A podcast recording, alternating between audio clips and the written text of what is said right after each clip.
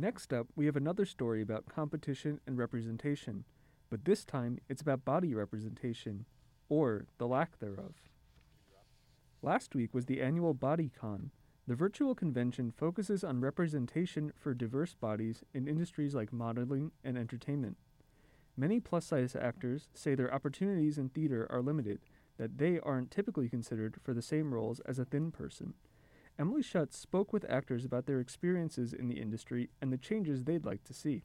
Actress Nikki Garza was a panelist at BodyCon and is a guest actor on the hit CW show Dynasty, where she plays office worker Lucia Suarez. Do you speak Spanish? I do. Uh, ¿Qué le pasa, señor? Está en coma. Aquí no tanta. Garza has found success on television, but her initial acting dream was to appear on Broadway. She says when she auditioned for theater, she'd fall into one of two categories. Like it was never the lead. I couldn't be the ingenue. It was always like, oh, you could be this old woman or you could be the sex worker. Like I knew that TV and film were a little more body diverse progressive. I wasn't seeing that on Broadway or in theater at all. Garza and other actors often use the word fat to describe their bodies. Abby Morris is a musical theater performer, just starting her career in New York. She says plus size performers use the word fat in part to try to remove its pejorative connotations, and she uses it freely on her podcast More Than Tracy Turnblad, a reference to the lead character in Hairspray. She also wrote a one woman show centering on issues of body type, including a medley of songs performed by characters written as fat.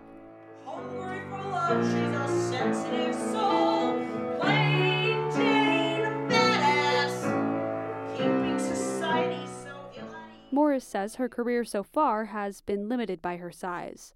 I'm 25 and until I graduated school, I'd never played a character under 40. And the first thing I got called in for after graduation off Showcase was Madame Morrible understudy.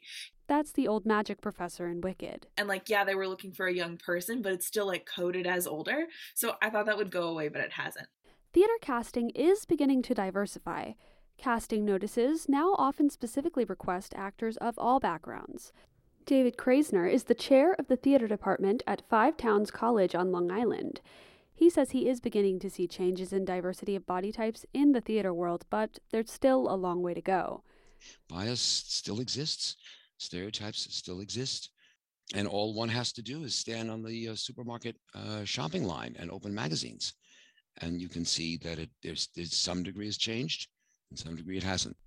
A casting call recently went out for the national tour of Les Miserables, saying, We are actively seeking performers of all races, ethnicities, cultural backgrounds, abilities, gender identities, and body types to audition.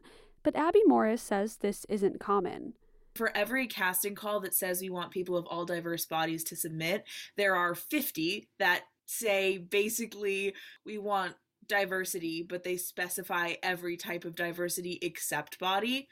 I think that while it is getting better and there there's a lot more visibility, we are super super far from where we need to be. This year's BodyCon closed with a performance advocating for body diversity. I love my body.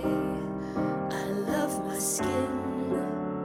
I am a goddess. Abby Morris says she'll keep auditioning for Broadway shows even though most of her work lately has been doing voiceovers. Emily Schutz, Columbia Radio News.